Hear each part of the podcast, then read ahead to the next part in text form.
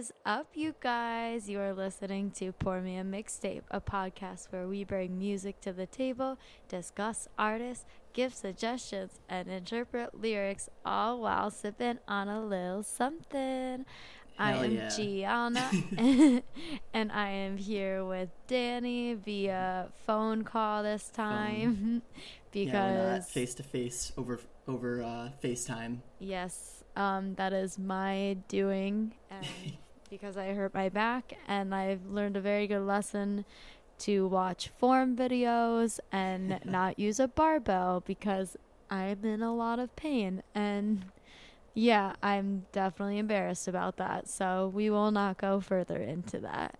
That's so, okay. You just got your comfy recording space in bed, Yes. feeling the vibes. I am in bed right now. I have my microphone and I have a bunch of pillows behind me. And also, I have my little glass, but I want to know what you are drinking first. Ah, okay. So I saved mine to open on the air because I mean it's nothing special, but I just like the sound that a can makes when you open it. So I'm gonna do it. Hell Ready? yeah, do it. Drum roll. Hell yeah. Ooh. Did you hear that, everyone? It's Diet Coke. Hell yeah. That's your icon. That's Danny's theme. Not his theme, but his um My thing. his My drink of choice. Drink of I choice. I really wanted to drink beer, and my, one of my like goals for this year is to get more into beer and like learn more about it. Ooh, but you should I'm- make beer.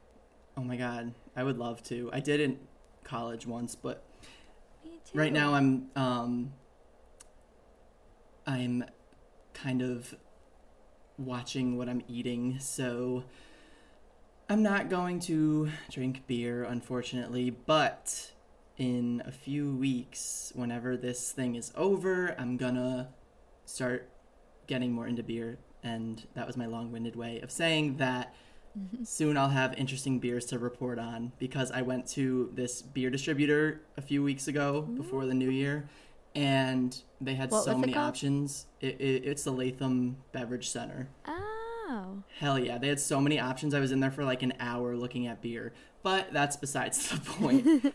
Just my little spiel. I'm drinking Diet Pepsi. What are you drinking? Well, we will tune into that. Wait, we will wait to get updates on that. And I am drinking my classic white wine.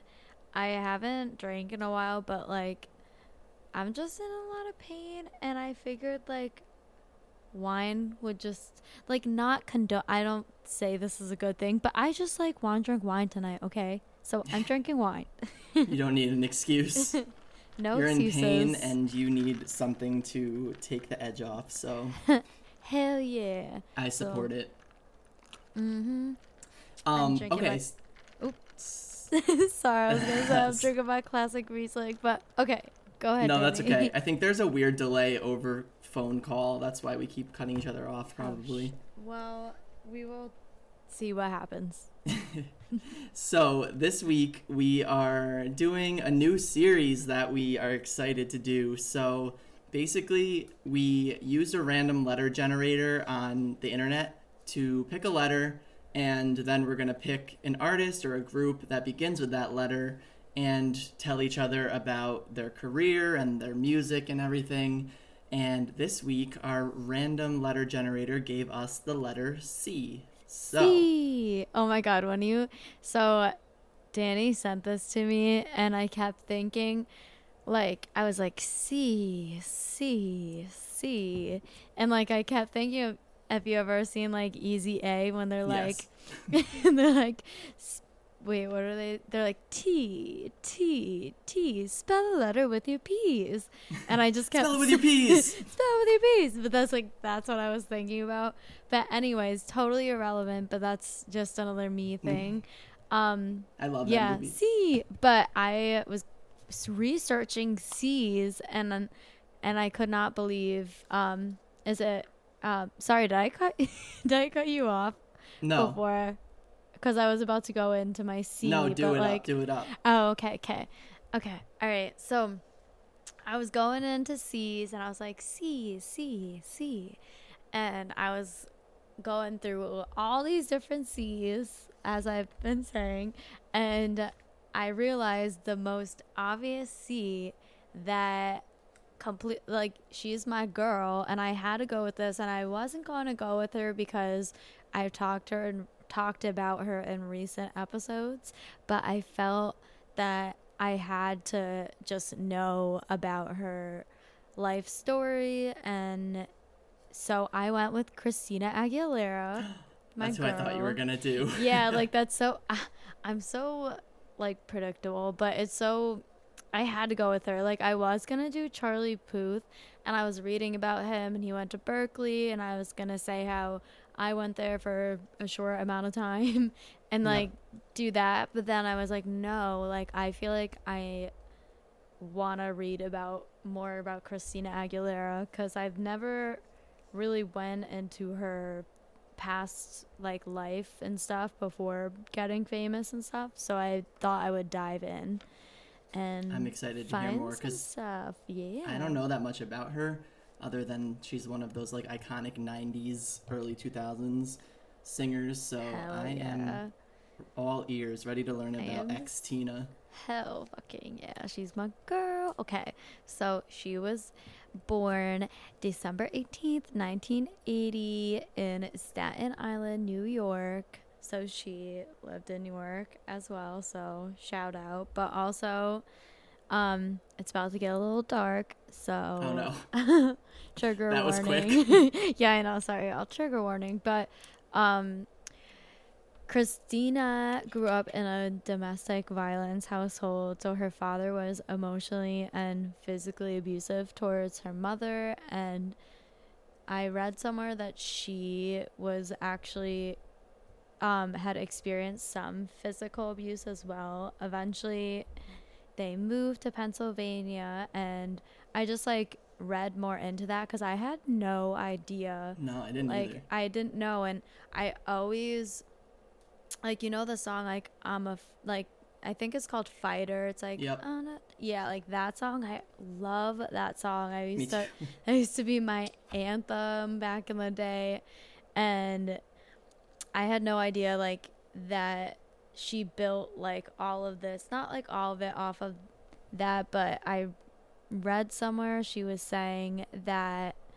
um where did she say that to wait hold on oh so singing was her like outlet during all that time and during like the domestic violence like stuff going on in the household she would turn to singing and like that was her space and like I connected with that too cuz I was like oh my god like back in the day in my household there was just like a lot going on and singing was definitely an outlet for me.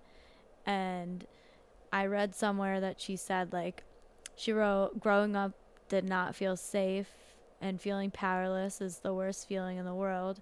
So she turned to singing and she wrote the pain at home is where my love for music came from which I totally resonated with. Like that hit me and I circled it and highlighted it and I was like, "Oh my god." Like yeah that like gave me goosebumps yeah, like I yeah, I got goosebumps too and I read that. I was like, "Holy shit." And it's so crazy to me because when I was little, like I would always listen to Christina Aguilera all the time and sing and make up dances in my room, drowning all the yelling and all the stuff going on in the outside world.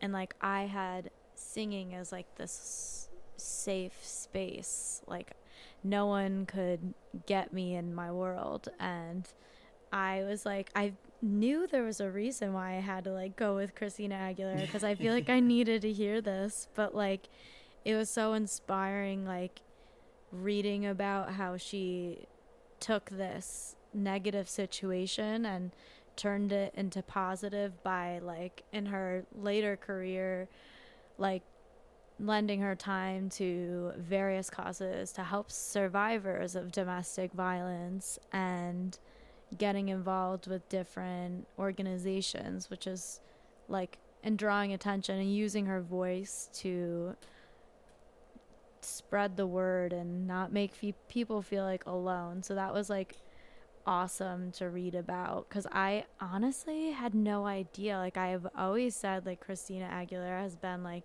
one of my idols, but I didn't know like she had gone through all that stuff. And yeah, I feel like you never really hear about that. no, you don't, and I wish you did because I definitely could have heard something like along those things. Like I, I could have benefit hearing this Yeah. later, like a couple years ago when I was going through some stuff and knowing that I'm not the only one in the world going through what I was going through. So Yeah. it's That's why, like you said, like people in that position who have a platform, like it's really important for them to do stuff like that, to speak up and to support causes because, like, you have firsthand experience realizing how much it helps you to even know that one other person out there is like experiencing the same thing. oh my god. And it's just like you're not alone. Exactly. Like I feel like like it I love that she used her platform to just make awareness and spread the word and that's exactly the main reason why I want to be a well-known singer.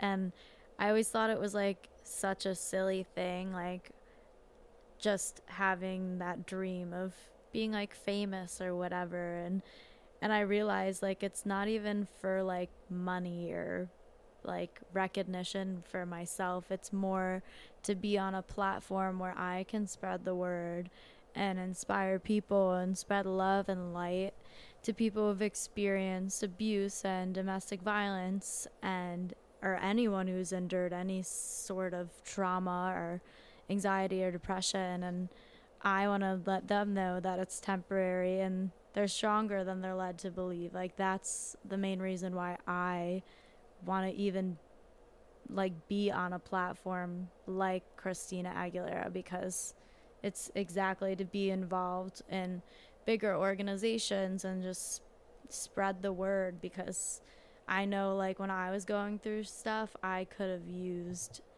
a lot of different resources and just knowing that you're not alone is just so huge. And Yeah, I'm yeah, I'm like I'm so grateful that I realized that I'm so not alone. And so it was interesting reading about that and that was just like in I just had read like in the when I read about the domestic violence and went further in I had I I'm just so shocked that like that that happened and I don't know I'm actually not shocked but like I can't believe that her being like one of my favorite people I had no idea but Yeah. like going into it I wish I had known like earlier and stuff but yeah but going into gonna get into like less heavier stuff and, You and talk start about out good stuff yeah start go off into the yeah into the pop. so Dan, as a queen icon, she was on Star Search, but she was eliminated in the semifinal round. Do you remember Star Search, Danny? I do vaguely. Mm-hmm. Um, I remember like no one. I don't remember watching anyone that's like currently famous on it, but I know that like a bunch of people were. But I do kind of remember seeing it on the TV vaguely. Yeah, like I I remember watching it all the time at my grandma's house and she would always have it on. We would always I forgot who in particular. I can't remember like like people for some reason I feel like David Archuleta was on there, but maybe I'm wrong. I know he was on American Idol, but Yeah. I feel like he might have been on Star Search or something. But I remember watching that like back in the day day.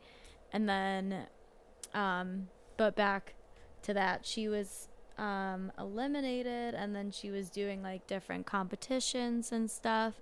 And then in 1991, she auditioned for the Mickey Mouse Club. Like, th- is it the Mickey Mouse Club or Club House? I feel like I thought it was the club, but It's the club. I think that cartoon on um, Disney Channel oh my god, Disney Junior is yeah, the I was like, clubhouse. jeez. I was like, because I was like, is this right? Because I read it, and another source said that, and I was just like, wait it's a the Mickey second. Mouse Clubhouse. Oh my god, come inside. Come inside, it's It's, fun fun inside. inside. Hell yeah. Okay. Two different things, everyone. But she was on there with Ryan Gosling, Keri Russell, if anyone knows who knows who she is. She's on TV shows and such. Britney Spears and Justin Timberlake. And sadly, it ended in 1994. And then she ended up moving to Japan. Oh And god, yeah, and she. I didn't re- know that. I didn't know that either. This is so awesome. Like it's so fun like reading about people that you love for me. I'm just like, wow, I wish I'd looked into this earlier, but I know. she recorded her first song, which is called All I Want to Do, and it was with a duet with this woman who I could not pronounce, and I'm not going to try to pronounce it, but she just did a duet with a woman, and that was her first single. And then she actually, another thing I didn't know, she recorded, she was chose to record Reflection in Mulan. Do you know that song? Yeah. And it was like Billboard charts, and then she got signed after that with Oh. RCA Records. So after that, she got signed, and her style is always like R and B, blues, and she grew up. Um, she like during like the stuff going on in her house, they would go run off to like their grandmother's house like during the night, and like sometimes her grandmother would play different like blues records and stuff and that's Hmm. like where she got her love for that but you could tell like that's such a big influence in her voice but back to RCA records they were pressured by just with what was going on in the pop like the music industry with Britney Spears and such and they wanted like the label wanted her to be like a pop kind of sensation with like the whole Britney Spears things going on with you know like hit me baby and like whatever Yeah. else going on so that's when they came out with Genie in the Bottle which is my favorite song in the whole entire world but that was like the song I always remember like singing in my bedroom at all hours of the night like and it was so inappropriate for like a little girl I know. singing I remember being on the radio all the time, like that and NSYNC, oh my and god maybe Backstreet Boys. I just remember like I have like very vague memories. I guess not vague because I'm remembering them, but I just have memories of like driving around in the back seat, and I feel like I was in a car seat, so like I had to be young, singing along to these oh songs Oh my that God, are like super sexual. Isn't that so funny? Like, you don't realize the meaning to them until like now, and you're like, I know. wow, that's so inappropriate. Like, I'm a genie in the bottle, wanna All the rub me the right way. Yeah, it's so funny. But when I was little, I was just thinking of a literal genie Me in too. a bottle, like literally. Like I I wasn't was thinking. like, what? Okay, is this I- like Aladdin or? yeah, me too. I was like, okay, like maybe they used it in Aladdin. Who knows? They're The on the magic. It was like they were between the magic carpet ride and this song. The man. she got cut at the last second. so she lost to that one, but big win for um, Genie in the Bottle because it was a hit song and definitely an influence. It's just like so wild to me that like her music took such a big part in my life when I was little and she was like my outlet and my escape and it was crazy that like singing was hers and just like how everything's connected in that way and how you can help people with like what you're doing. It's just so crazy to me Yeah, like uh, looking in like that. imagine how many people feel the same way that you feel like they had no idea that the person that they used as an escape to something also went through that or something similar and can can understand and empathize but also like have no idea how many people they're influencing by being that person yeah it's It's so cool. It's so cool and so inspiring. Like I and so powerful. Yeah, that's what it is. It's so powerful. Like I really desire or no, like I know one day I'll be on stage and I'll be able to help someone or inspire someone in some way. And like that's like being on stage and stuff for me was just the most ex- amazing experience and I can't wait to be back on stage performing because like when I'm there it's like my place and people are paying attention and even if they aren't like someone is and I can at least like help someone in some way or like make someone happy or whatever it's just nice being in that place and feeling that like even Absolutely. like Christina Aguilera was mentioning, like you feel powerless when you're in that like space of in that world of just what's going on back in her childhood and stuff. And then when you're on stage, you feel like so empowered and you feel like you're just rocking the world and just so good. I don't know. But yeah, that was my pick, but I did want to mention just like a fave song that I've just been listening over and over again lately, and I definitely want to cover it. It's called Bound to You. It's in burlesque. If have you seen it? I have not. No. Oh my god, I was gonna say, like, if you haven't seen this movie, you need to go watch it because it's so beautiful and just the music and Cher's in it, Danny. Like, you, I know. Have, you have to watch it. I I literally was like, I feel like Gianna's gonna pick Cher or like yeah, Mariah I was Carey going or. Christina Aguilera, someone like that. It had to be like a powerful right. vocalist. Oh my god, you are so right. I was going, I did want to do Cher, but then I just, my gut was telling me go with Christina Aguilera because I definitely, I, it was inspiring reading about this because it gave me more hope and stuff and just made me feel good inside because it made me want to help people and just pursue what I'm doing right now. And yeah, yeah. So it was like nice. a sign. Yeah, it- that I feel like that. it definitely was a sign. But Bound to You was my favorite freaking song. Have you heard it or did you say you didn't hear? it? Oh my god.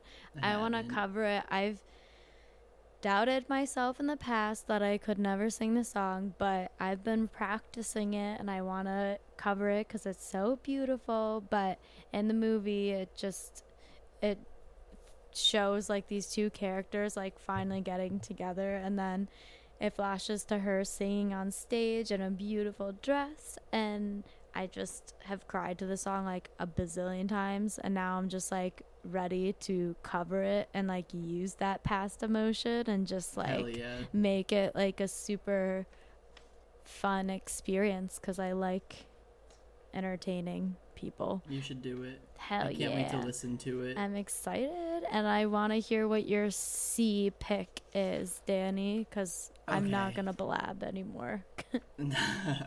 I okay, so similar to you, I went through literally I went on azlyrics.com and went to the artists with the C and searched through every single one.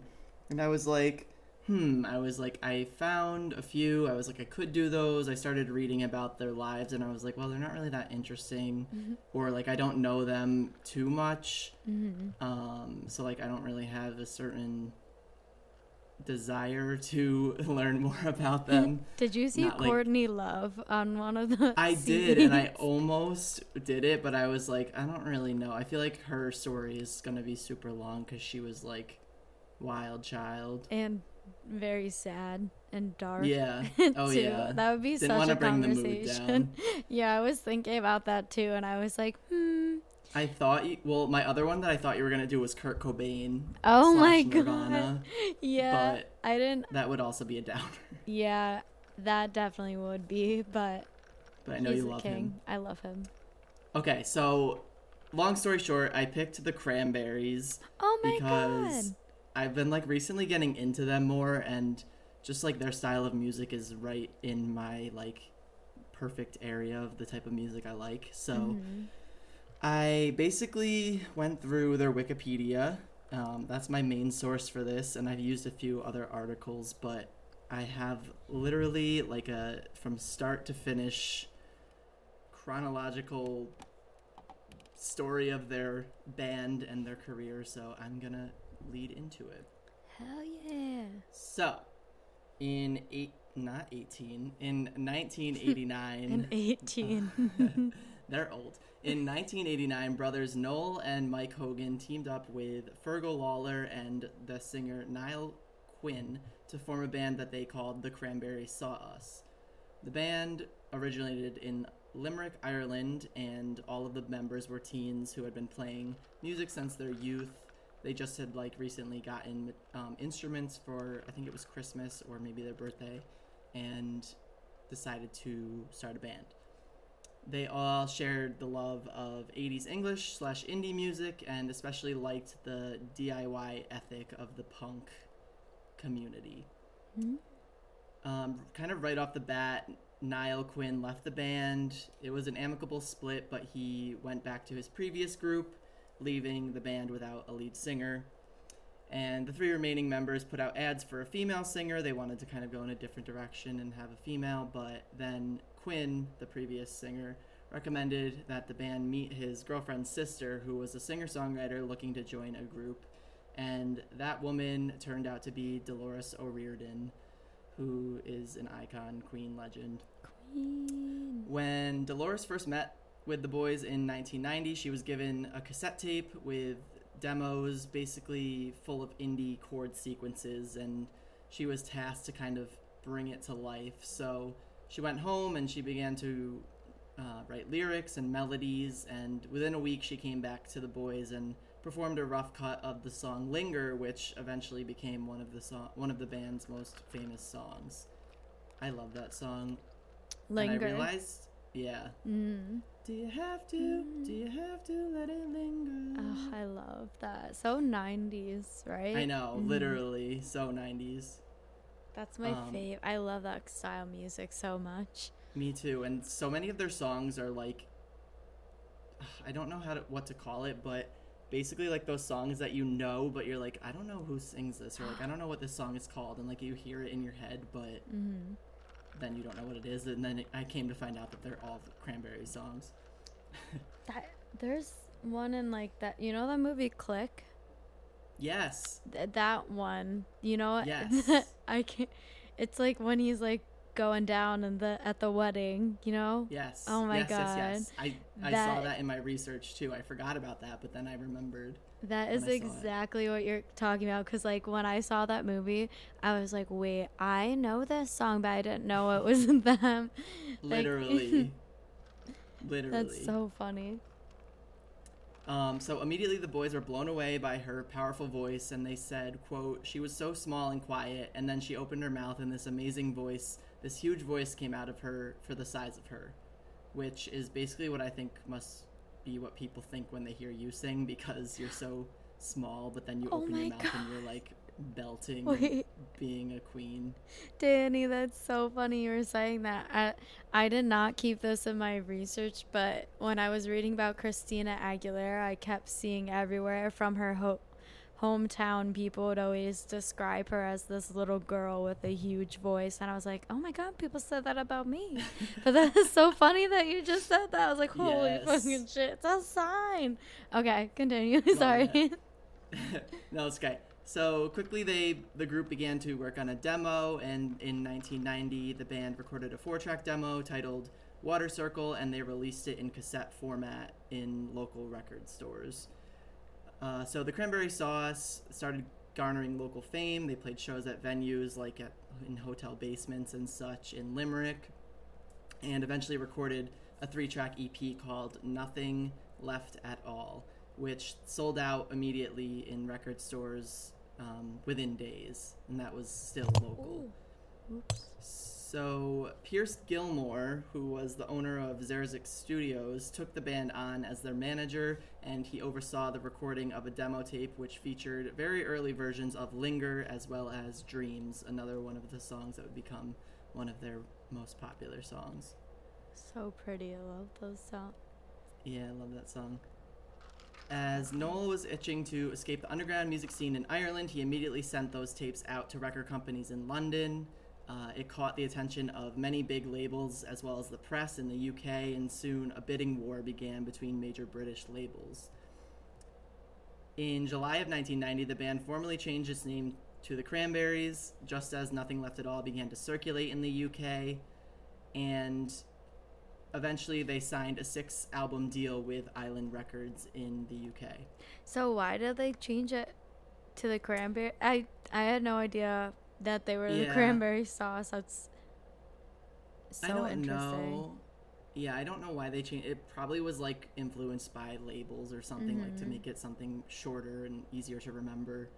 So they shortened it to the Cranberries, but I like the Cranberries better. Yeah, me too. I That- couldn't. Yeah, Sounds better, Better. for sure. it just sounds Cleaner. overall better, cleaner. Yeah. Then you gotta Uh, think so- about sauce. Okay, never mind. So in mid 1991, the Cranberries headed back into the studio to um, record, but Gilmore, their manager, basically screwed them over. Um, you know, they all re- they all kind of refer to the process of recording their first EP as hasty, and he made a lot of alterations to the album's rough cuts, which kind of caused a commercial failure and caused a lot of tension between the band and Gilmore Mhm. he was kind of keeping information to himself and making decisions without consulting the band, and they were kind of fed up with that. In January 1992, they attempted to record their first studio album with Island Records, but tensions were rising again because of their manager. Um, Noel was quoted as saying, We didn't have a problem with each other, we had a problem with this guy, talking about Gilmore. And shortly after, they fired him and hired Geoff Travis in his place. It's always the manager. LOL. I'm dead. I'm not even going to respond to that. That's what I was thinking too. Yeah. Anyways, a few months later, in March 1992, the Cranberries got back in the studio to record their first album, and they geared up to promote the subsequent release of that album. They released Dreams as the lead single in October of 1992, and shortly after their first full-length album, Everyone else is do- Everybody Else is Doing It, So Why Can't We was released in March of 1993. At first, the album, nor the singles Dreams and Linger, garnered much attention. However, a tour as the opening act for Suede helped the band catch the eye of MTV, who started playing their music on repeat, which caused a rapid increase in attention. And then eventually, that led to the Cranberries replacing Suede as the headlining act midway through the tour. So they literally came, joined this tour as the opening act and then became really famous. And then the Be- whoever the management was was like, "Yeah, we're gonna switch you to the oh headliner Oh and switch them to the opening act." How shitty is that? Imagine that. That That's is so so, crazy. It's good for them, but also Yeah. so embarrassing for the other people. Yeah, I mean, I don't know who Suede, the band Suede is, but Well, and now and we know we Maybe know cranberry. Yeah. Maybe that. All right. After this, the Cranberries took off. They re released Dreams and Linger, and each peaked higher on the charts than it had before. They soon after released their second album, No Need to Argue, in October of 1994. It had the number one hit Zombie, as well as yeah. Ode to My Family, and that really helped the Cranberries break into the US market. And that album went seven times platinum in the US, making them Ireland's largest musical export since U2. Damn. I love that song Zombie. Me too. Especially I because Miley covered it. Oh my god, it's on the album, but it's so good. I love. hmm I always get people saying cover zombies. When I was in the back of the day when I had a band, um, they would always be like, "Play zombies," and we'd always say we would, but then we never would. So maybe Next- one day, Yes. Next have to make it band. You have to make it happen. for sure. Their popularity surged throughout 1995, and they won many awards, including Best Irish Recording Artist at the World Music Awards and Irish Music Awards, and Best Song for Zombie at the 1995 MTV Europe Music Awards. So, In April of 1996, the Cranberries released To the Faithful Departed, which was their third studio album, which sold 4 million copies in six weeks. Despite its success, it failed to live up to the sales of their previous album and was only two times platinum in the US, which is still obviously amazing, but um, a little less popular than their f- second album. In the US, at least. From that album, they released Salvation, Free to Decide, and When You're Gone as singles, and they saw moderate success with each song. They were awarded with the Ivor Novello Award for International Achievement in May of 97, and that's an award which basically recognizes British and or Britain and Ireland's talented songwriters and composing talents. And in 1998, the band was named as the one of the most outstanding Irish bands of all time alongside Van Morrison and U2. And I Ah. always think it's kind of interesting when like these I don't know what you call them. I don't know what In- the like n- name for the band that just like they start in like these small ta- well I don't know if Limerick's a small town but they just like start off playing like at hotels and they grow so big that they're Mm-hmm. like being compared to U2 and Van Morrison. That's so I always think it's cool. Yeah, it is extremely cool. Just like how they blew up like that, and s- Yeah. in that kind of way, and and I didn't know that they were like I thought. honestly, I'll probably sound stupid, but I was like, I, I, I honestly thought they were from like here, like in the United Oh, yeah, me too. States. so I yeah, had I didn't I had no idea.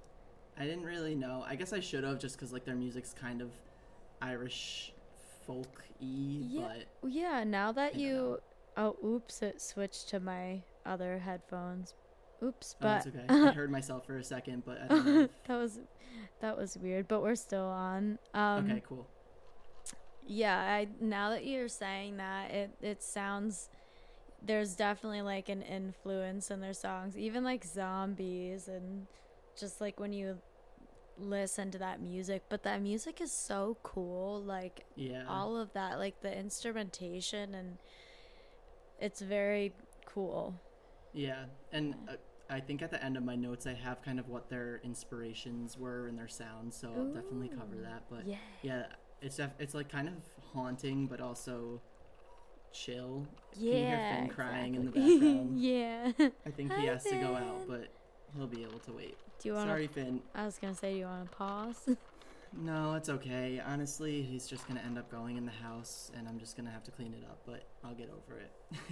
doggy parent props Literally, hmm. it's okay. I forgive him. I'm trying not to like overreact when he does stuff like that, so he doesn't become scared of me. But Finn, if you're gonna keep crying in the background, you're gonna have to pay me for sponsoring you.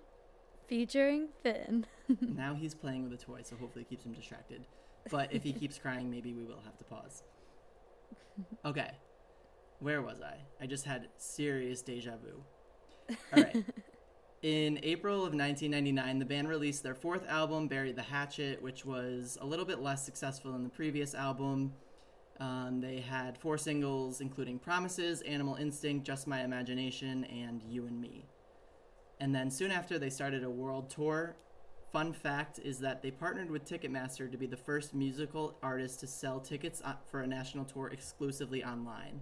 So they only sold online tickets. I guess that was in 2000, the year 2000. So pretty that's interesting. interesting and i don't know why i feel like i've heard that but i i don't know why the hell i would know that Yeah, Nah, don't maybe like either. someone would say it in like a music in my music business class, but that wouldn't Yeah. make sense. That's True. the only. Anyways, um, and that was the most successful career of. I'm sorry, the successful tour of their career. Um, in October of 2001, they released their fifth album, Wake Up and Smell the Coffee, with singles Analyze, Time is Ticking Out, and This is the Day. due to a lack of satisfaction with the promotion of that album, the Cranberries parted ways with their record label MCA, which, if you remember back, they were signed with Island Records, and then mm-hmm. some sort of business transaction went on, and they split Island Records, split into MCA or something like that, and that's why they were with MCA. But they left. Um, Dolores voiced her dissatisfaction with the label and said that they kind of lost touch with the band's creative vision. So, wow. in 2002, the Cranberries released a greatest hits album titled Stars, the best of 1999 to 2002, and they re released the song Stars as a single from that album. And then in 2003, they announced a hiatus. Dolores said, quote, We've been together for 13 years. It's a much needed break. It was getting predictable and, la- and lacking in a challenge. Time to experiment. And that's kind of what they did. Between 2004 and 2008, they kind of went on to pursue solo endeavors and other projects. Um, Dolores released two solo albums, Are You Listening in 2007 and then No Baggage in 2009. Noel and Mike Hogan started a new project called the Mono Band, releasing their first project in 2005. And then they worked with Oxford singer songwriter Richard Walters as the band Arkitekt, releasing two EPs in 2007 and 2009 as well. Um, so they originally said that they were just going on like a two year hiatus or break to like focus on family and stuff, but they started kind of working on other projects and um, they said that, or Noel said that every time we leave the Cranberries to do something else, the band itself is still there in the background. I've never heard of any member walking away to do something and saying they're finished with it. So they definitely like weren't. It wasn't like contentious. They weren't like fighting or anything. They were just kind of taking time to work on other projects. Which, yeah. Yeah. So in August of 2000, excuse me, I don't know what just came out of my mouth. In August of 2009, Dolores announced that the Cranberries would be reuniting for a North American and European tour.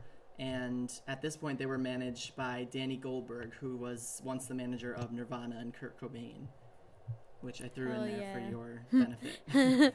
my love. Oh my God, I love him. so they started working on music, and then in 2011, they Oh, I'm sorry, in 2011 they started recording their sixth studio album, and then in 2012, Roses was released and that was the first album of new material to be released since 2001, which I thought was wow. crazy that they went 11 years without releasing an album because if I think about like how, how long ago 11 years was and like if my favorite band was like, "Hey, we're not going to release an album for 11 years," that would kind of suck. yeah, that would suck. It's like that's like if just some random trying to think of some singer like I don't know, yeah. Miley Cyrus was like, "All right, I'll see you guys in ten years or yeah, eleven in eleven okay, years. Bye. see you later. Yeah, bye." Meanwhile, we're all living our lives, but like, no, I'm kidding. but like, I feel like that is so crazy, like that it took them that long to like get back together and stuff, but that it yeah. seemed like they were together for what did you 13 years you said or was yeah it prior to that mm-hmm. it was mm-hmm. 13 in 2003 because they got together in 1990 yeah so, so that's a long point, time it was like, still yeah yeah and it seemed like they were really tight knit like i said like they always kind of know that they were going back to the cranberries but in 2013 dolores o'riordan filed a high court case against noel hogan um, they never really released the reason for why that was. It never kind of got disclosed. Mm. But um, in 2015, she, I don't know if she dropped the case or the case, you know, was ended. And um, it seemed like, you know, everything was well. Hogan said, We've had our ups and downs over the years, like many bands. Unfortunately for us, a lot of the time it's because of a lack of communication and outside forces getting involved. Mm. So it sounded like there was some behind the scenes stuff going on that they were kind of miscommunicating about, but yeah, it got resolved. Extremely important to have yeah, communication everywhere communication. and yeah.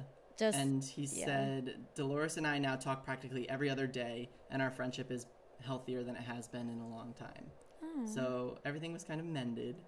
Um, but during that time that she kind of like filed that lawsuit and it was going on, I don't know what the right terms are she started working with um, the band DARK, which was an alternative rock band formed in 2009 by Ole Koretsky, which would is Dolores' eventual boyfriend up until the time of her death, and Andy Rourke, who was the former drummer of the Smiths. So she was working on that. No, no real um, new stuff from the Cranberries, but in April of 2017, they released their seventh album, which was an acoustic record titled Something Else, and basically was featuring orchestral orchestral arrangements of prior release songs, which were re-recorded in 2016.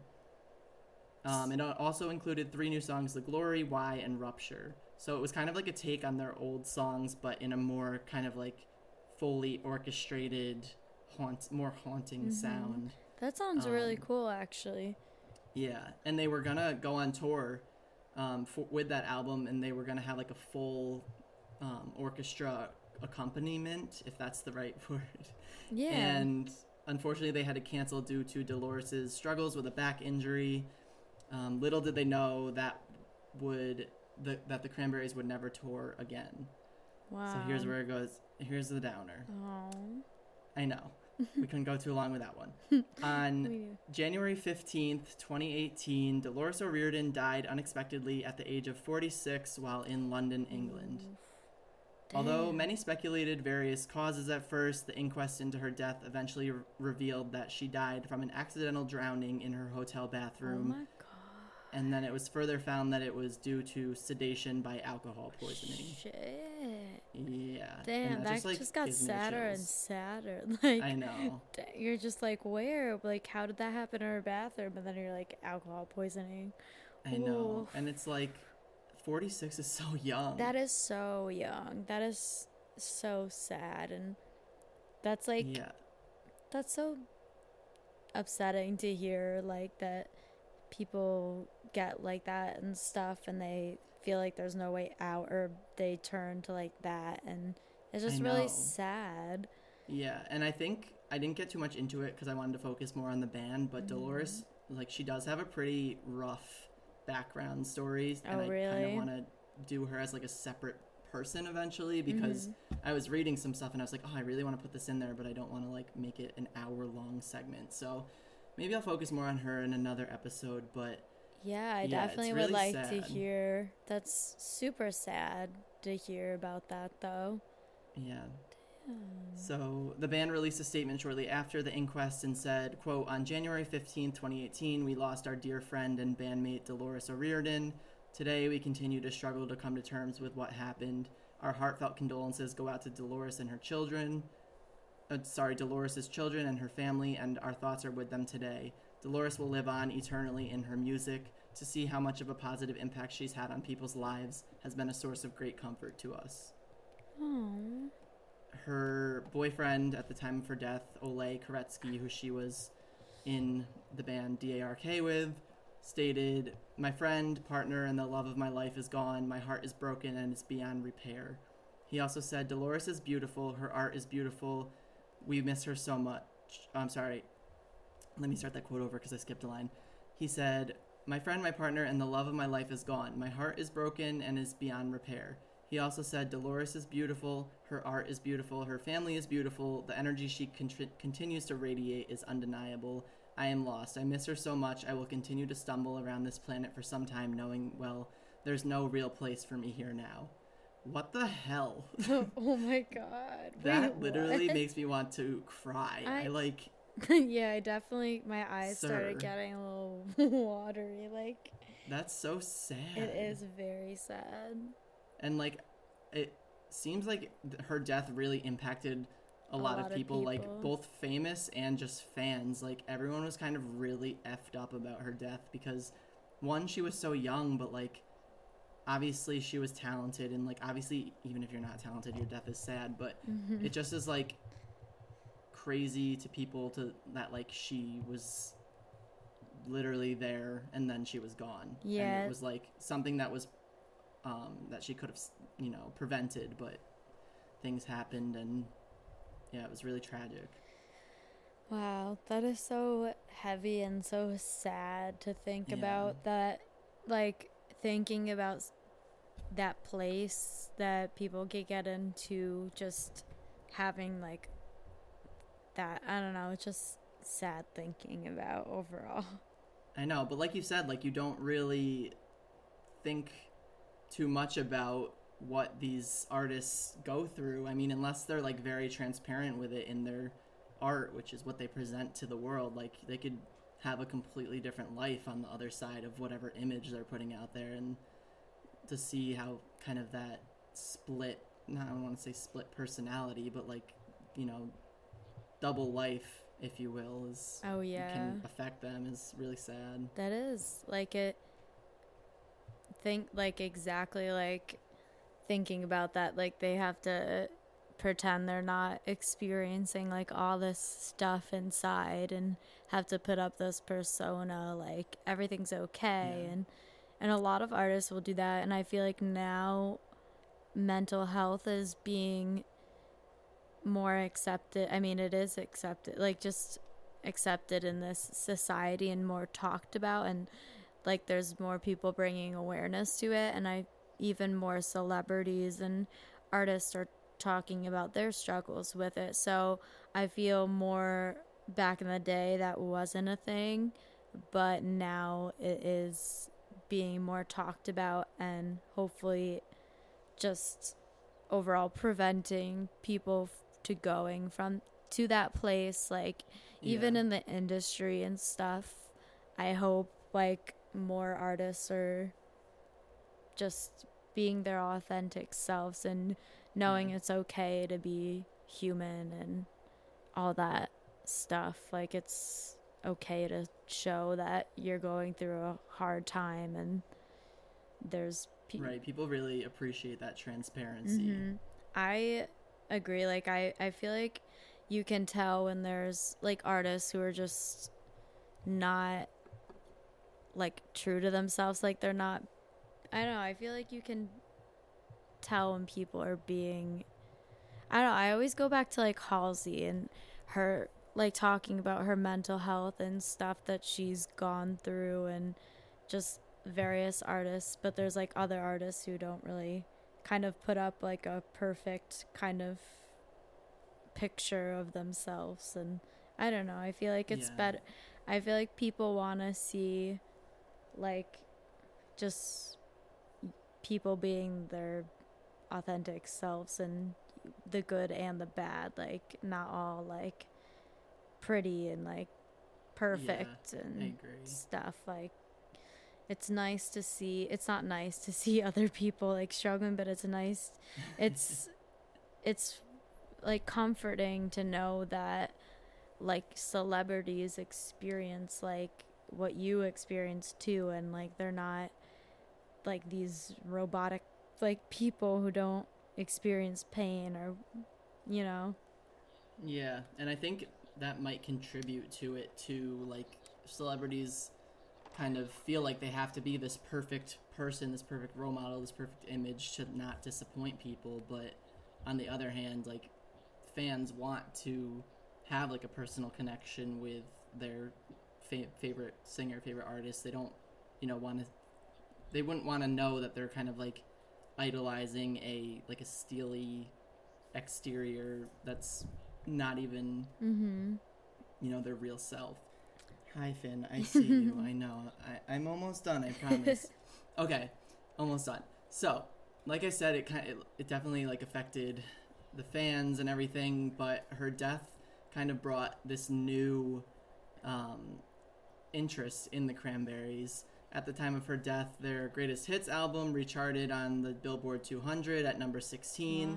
and that was their highest chart position since 1999 so that's pretty Damn, that interesting and i mean it's sad because i feel like that always happens when people die like their music obviously it's, you know sales go crazy but it's like it's kind of it's like that i don't want to say irony but it's like appreciate what you have while it's here not when it's gone Oh my god, yeah, that just Yeah. freaking hit. I feel like I needed to Oh, hear that.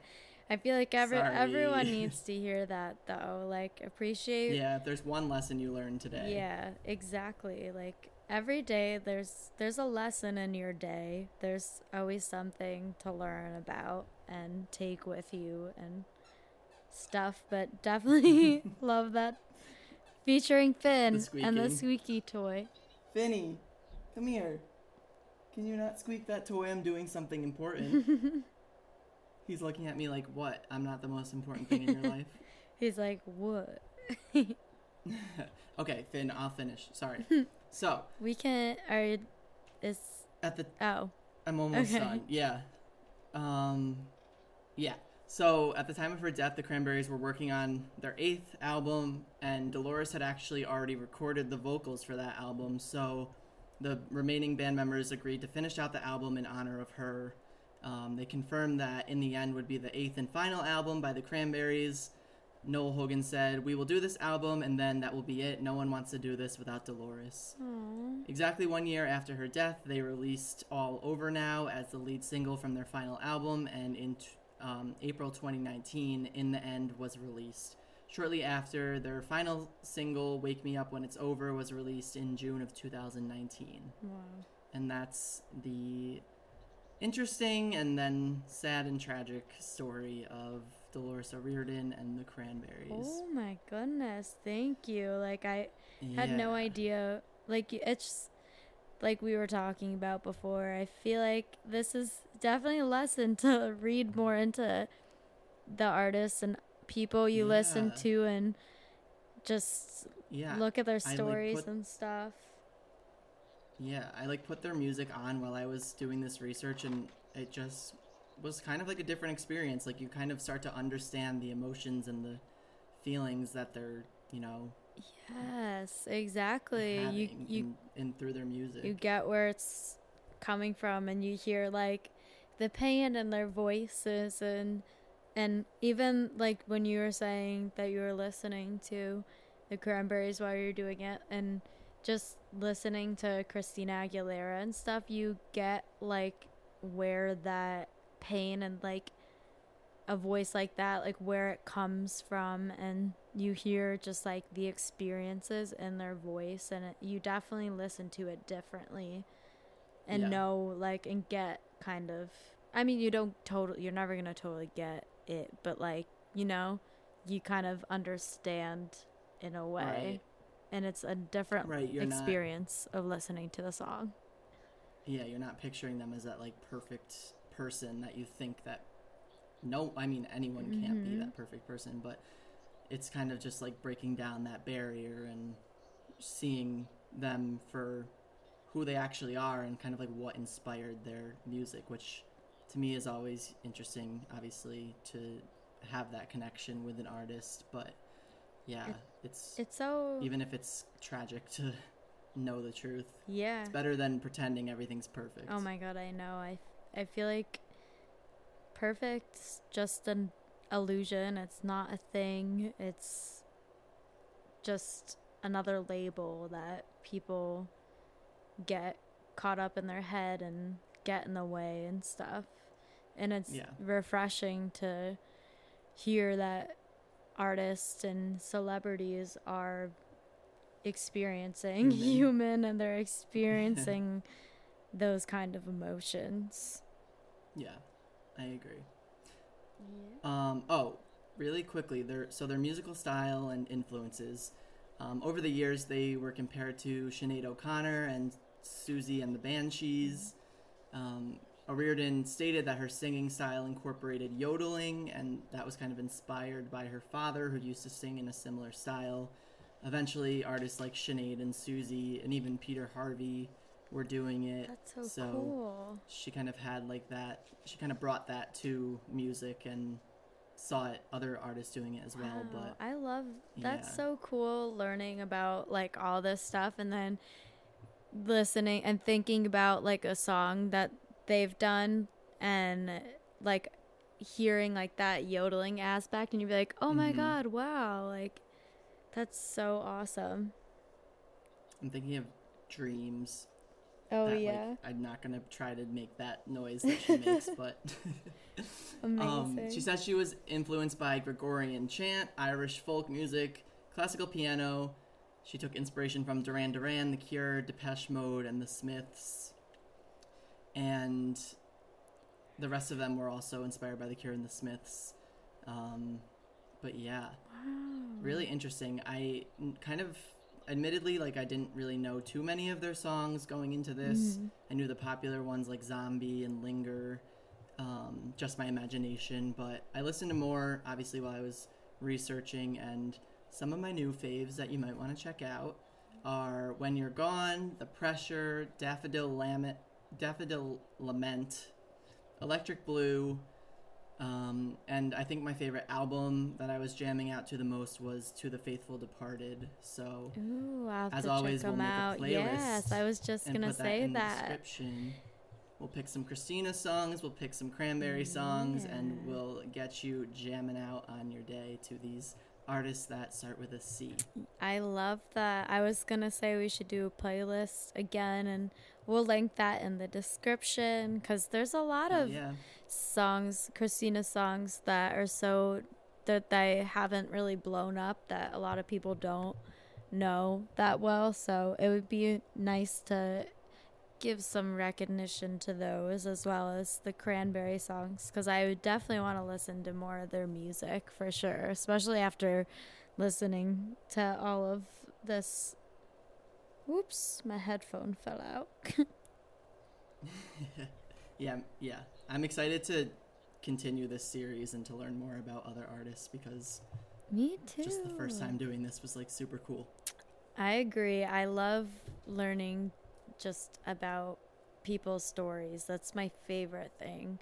Listening to where they come from and just what has influenced their music and all of that. It's nice and very inspiring. Agree. Um, okay, sorry that the end of my story was a downer, but we do want to end it off with a little bit of a brighter, positive note. So, do you want to talk about what we're gonna do before we wrap it up? Oh yeah. Um well we'll just leave it we're gonna leave it on a positive note and just talk about what we're grateful for and Yeah. we could do you wanna just we can go back and forth we can just do one thing we can let's let's do. I don't know. You go first because I didn't think in advance, but I should know these things. yeah we can we're just we just want to I'm grateful for everything. Yeah, I'm grateful for literally everything.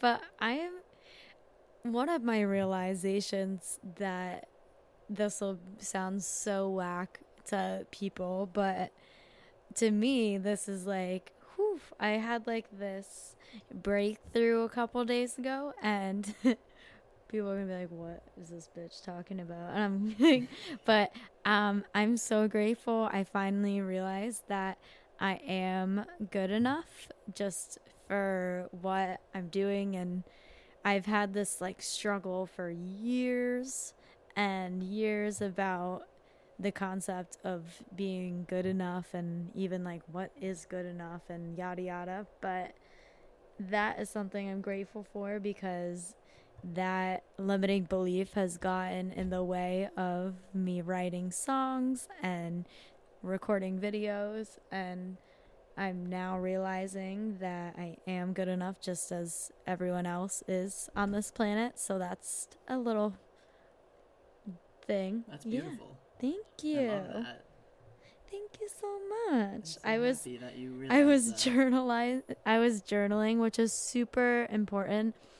I've neglected it for a while, but since our last Yeah, podcast, yeah, since our last podcast when we were talking about it, I decided I would dive into journaling and I was just reviewing and breaking down like different aspects of my life and I found this common like concept common theme of not being good enough in certain relationships and like hearing it from people. And I had like a breakdown with my cousin the other day and I was like, "Oh my god, like I just realized like that something that someone said like I've taken with me for so many years and I've not been like my true authentic self because I've never thought I was good enough to do that stuff and now I'm just like, what? Like F that shit. So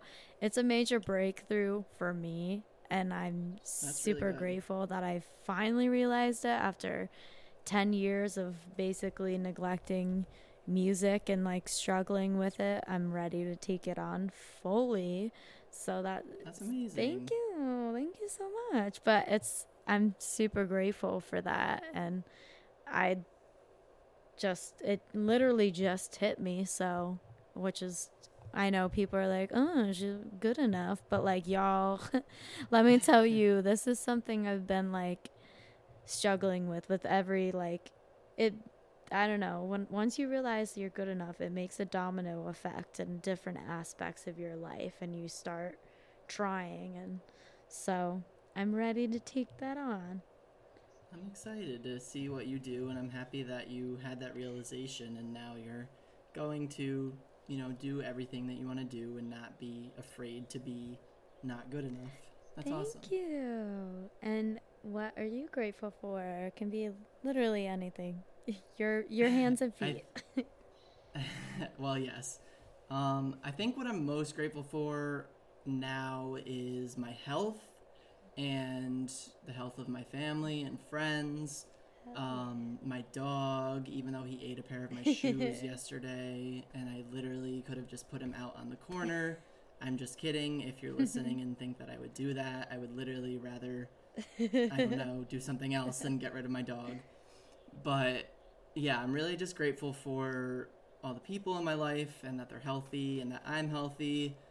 Um, that I can, you know, I don't know. I'm really grateful for this because this is like a really fun outlet to just talk and, you know, doing the research. I was like, oh my god, this is so fun. I, I want to do this. You know, I want to keep doing this. So I'm grateful that we are able to do this, Me even if we are from a distance. And I'm excited to do more of it. I'm.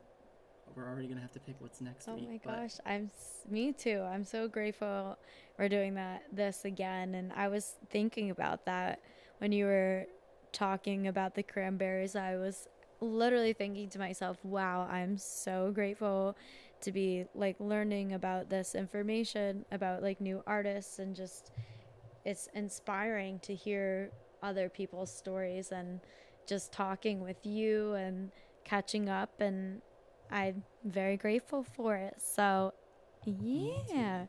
And we I love ending things off on a positive note. It makes Yeah, it makes me feel so good. I know we should well definitely more positive ending segments cuz it absolutely. everyone listening def just think of something you're grateful for and even if you're having a shitty day and it Mhm. feels like Especially if you're having a shitty day. yes especially if you're having a shitty day like just find one thing like even like i know like be i'm just thinking like um when you have a stuffy nose and you can't smell anything like like be grateful that you don't have a stuffy nose like even if it's like some tiny little thing like like with my back like hurting so bad and like not being able to move i'm like wow when i get this feeling back of like not like i'm just not gonna take that for granted again and then Yeah. and it just just think of some tiny thing and like it'll make you feel a little ounce of love or you know Yeah.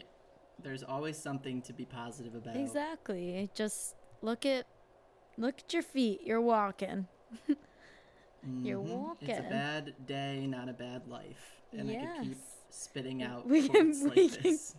i i need to hear all of Inspirational them quotes. i am ready to hear all of them we can have an inspirational quote um day but we will definitely have more podcast episodes for you guys full of Mhm. nice fun wisdom and Sometimes quotes sad. sometimes sad but it's that's life and we are here to talk about the good the bad the sad the fun and then all that jazz All that all jazz. that at jazz AOL.com. AOL.com. yes Send me an email. send me an email we will tell you guys that story at a later date. Maybe. maybe, maybe not. Probably. not. Probably not. but um um do we want yeah. I was going to wrap this little section up cuz I can Let's do it.